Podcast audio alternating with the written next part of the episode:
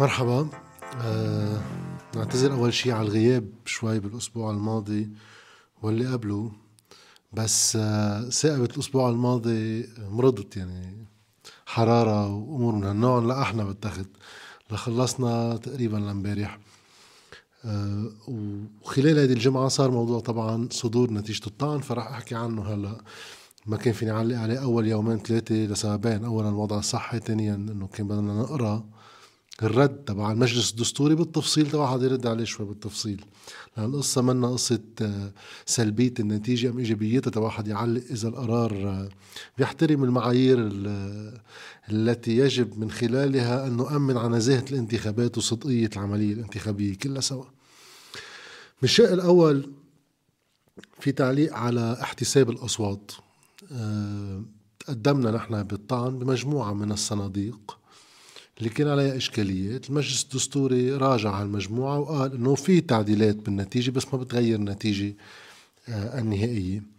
هون بهالموضوع اللي هو ثانوي شوي نسبة للموضوع الثاني رح أحكي عنه، في عندي تعليق واحد بس.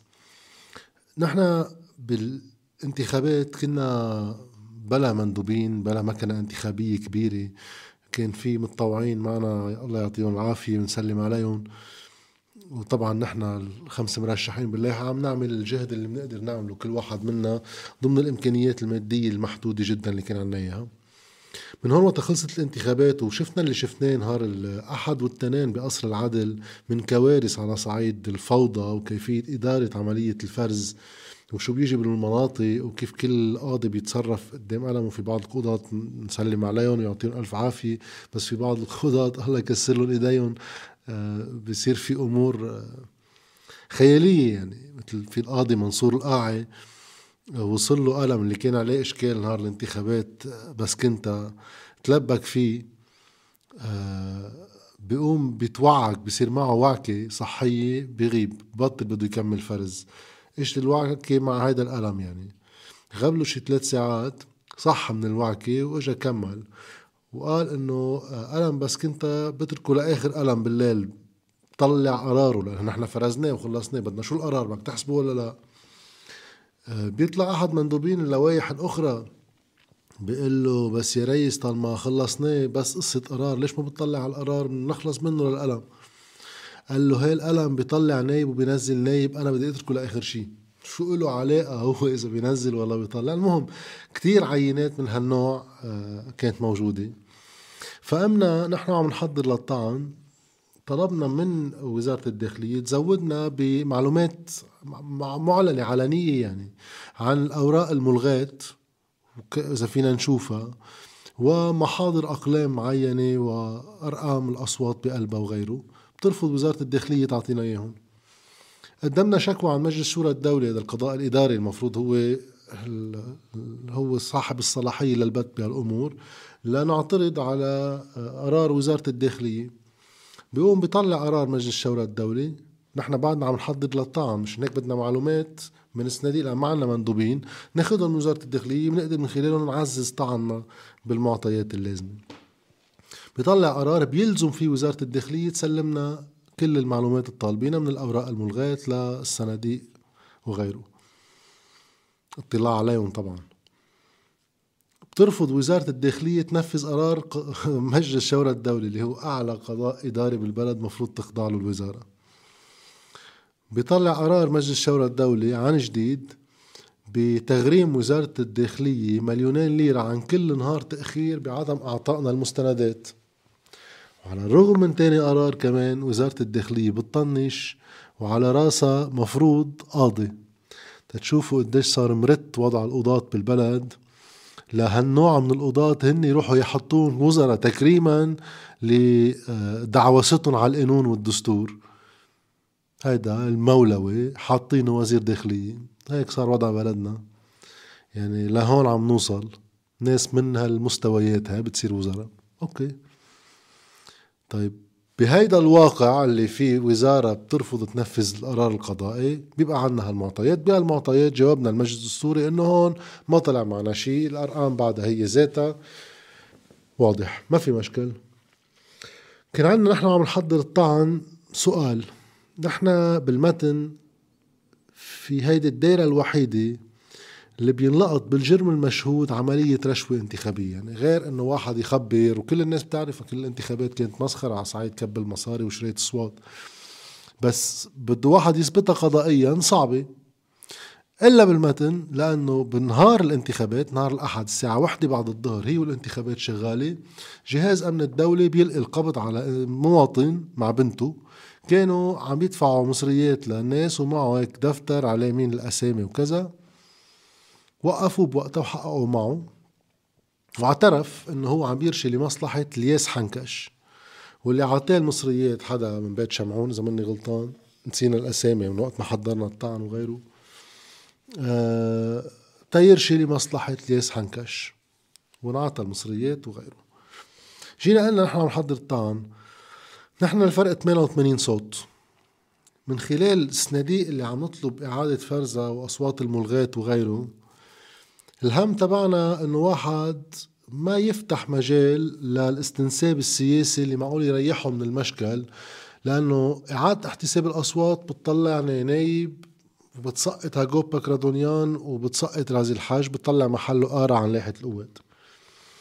فإذا واحد بده يجي يحط قصة الرشوة ويقدم فيها طعن بحق إلياس حنكش، رح يروحوا الطريق السهل ويقولوا إذا انحشروا، يعني بدل ما نسقط رئيس حزب الأرمن بلبنان وشفنا قصة البشاكيان وكل الخبرية اللي شفناها من جمعتين على الضغط ممنوع يسقط فلان الفلاني وهددوه ما هددوه بالمجلس الدستوري وغيره، تمام نفوت بهالدويشه كلها من عيد الانتخابات على المقعد المارون. هيك بيكونوا راضونا، هيك انه مثل واحد عمل لك هيك طبس لك على خدك انه يعطيكم العافيه، مزبوط في غلط بالانتخابات، خلينا نرجع نعمل انتخابات على مقعد واحد بالاكثري، بنرجع اللعبه بين الاحزاب الكبيره لانه بطل القانون نسبي، وبصير يا بدك تتحالف مع حدا من الاحزاب اللي انت رافض تتحالف معهم، يا اما بتطلع برا بنكون راضيناك ورجعنا اللعبه عند الثلاثه بالمتن الاساسيين قوات كتائب عونيه.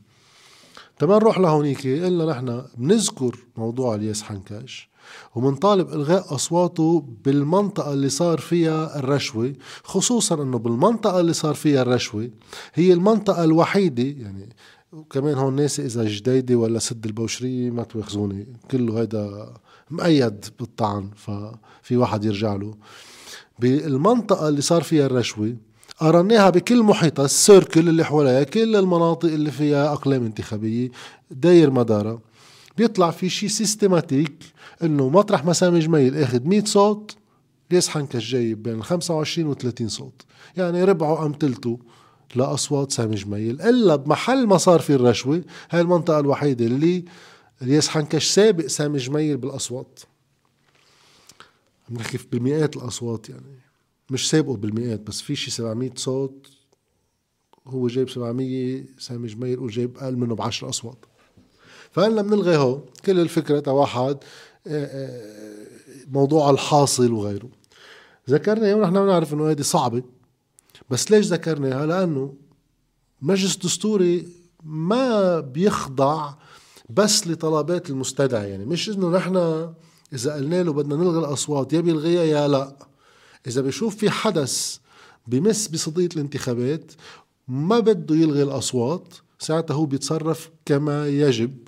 كما يجب هون فيها تروح العملية على إعادة الانتخاب مع إثبات رشوة بالجرم المشهود، يلغى نيابته وتعاد الانتخابات هونيك. لأنه ساعتها بنكبها على المجلس السوري يوصل لها از لاست ريزورت، مش هيدا الشيء اللي نحن بنتمناه، ولكن لازم واحد يذكره بالطعن. الحلو بالطعن هون القصه الكبيره شو بياخد قرار المجلس الدستوري. المجلس الدستوري بيجي بيقول مع قاضي مخالف، في قاضي من أصل العشر قضاة، في قاضي خالف قرار المجلس الدستوري وأيد مخالفته، رح نحكي عنه القاضي المشرقاني.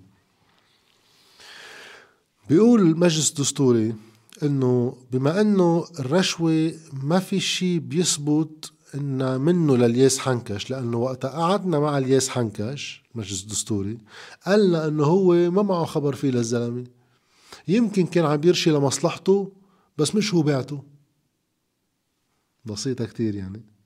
فبما انه هو ما في علاقه بين إلياس حنكش واللي رشى بالمباشر، في مين ما كان يكون هذا، فما فينا نربط هالعملية وكمية الأصوات اللي اشتراها غير كافي لتعرض صدقية صدقية العملية الانتخابية، فنضطر لإعادة الانتخابات. طيب، ها تفسيره للمجلس الدستوري. هلا خلينا نروح عند القاضي المشرقاني من المجلس الدستوري، شو تفسيره له؟ لأنه هو اعترض على هذا القرار.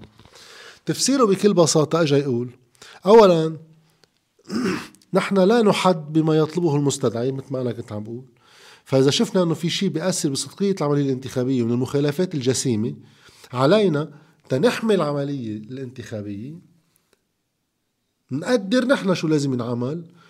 كيف إذا منلاقي في رشوة وتبين لنا توسعوا هن بتحقيقاتهم، وهذا اكتشفناها بقرار الطعن، لأنه هي ما كانت وصلتنا إلا لأن تحقيقات سرية مع أمن الدولة وغيره، إنه هيدا الشخص اللي تم إيقافه بعملية الرشوة كان لحديت الساعة واحدة بعد الظهر، يعني بعد نص النهار، نهار الانتخابات، الساعة واحدة بعد الظهر صار عامل رشاوى بما مجموعه ثمانمئة مليون ليرة.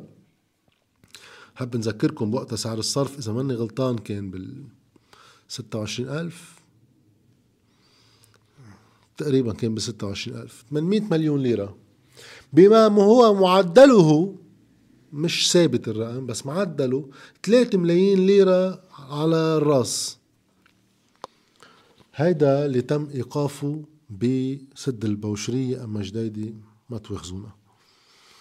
فاعتبر القاضي مشرقاني إنه هيدا عملية خطرة، وهيدا واحد من اللي لقطناهم، بس هيدا لقط بالجرم المشهود وفي اعترافاته ثابتة ومعه دفتر عليه أسامي الناس وعليه المبالغ وسمان لمين عطيه المصريات. ما فينا نتصرف قدام هيدا الشيء كأنه هذا، وبيطلب إعادة الانتخابات، إبطال نيابة إلياس حنكش وإعادة الانتخابات. طبعا المجلس الدستوري قرر غير هيك. هلا خلينا نفكر وقت المجلس الدستوري قرر غير هيك شو السابقة اللي عم يعطينا اياها المجلس الدستوري؟ وفضيحة يعني، في قرار أعلى سلطة دستورية بالبلد من الناحية القضائية عم تيجي تطلع قرار لتشريع الرشوة، لأنه شو عم يجي يقول المجلس الدستوري؟ تا أنا أقدر أثبت رشوة ما، ما بيكفي ألقط حدا عم يرشي بالجرم المشهود ويعترف وألقط معه المصريات وأسامي لمين رشي وقديش رشي كل اسم ولمصلحة مين، ما بيكفي. لازم اللي عم بينرشى لمصلحته بالحالة إلياس حنكش يجي لعنا يقلها ايه وأنا بعته، غير هيك ما بنقدر نثبت شيء. فبهالحالة هيدي بصير فكرة إنه واحد يقدر يثبت رشوة بأي انتخابات أمر مستحيل، إلا إذا بده يلقط إلياس حنكش هو بإيده عم بيجي يرشي. أما أي شخص آخر يعني بنعرف إن القصة لا تقتصر على حزب الكتائب ولا إلياس حنكش، الحمد لله كلهم بلوا ايدهم بموضوع الرشوة، يا على صعيد افراد ضمن اللوائح يا صعيد تنظيم لايحة كلها سوا.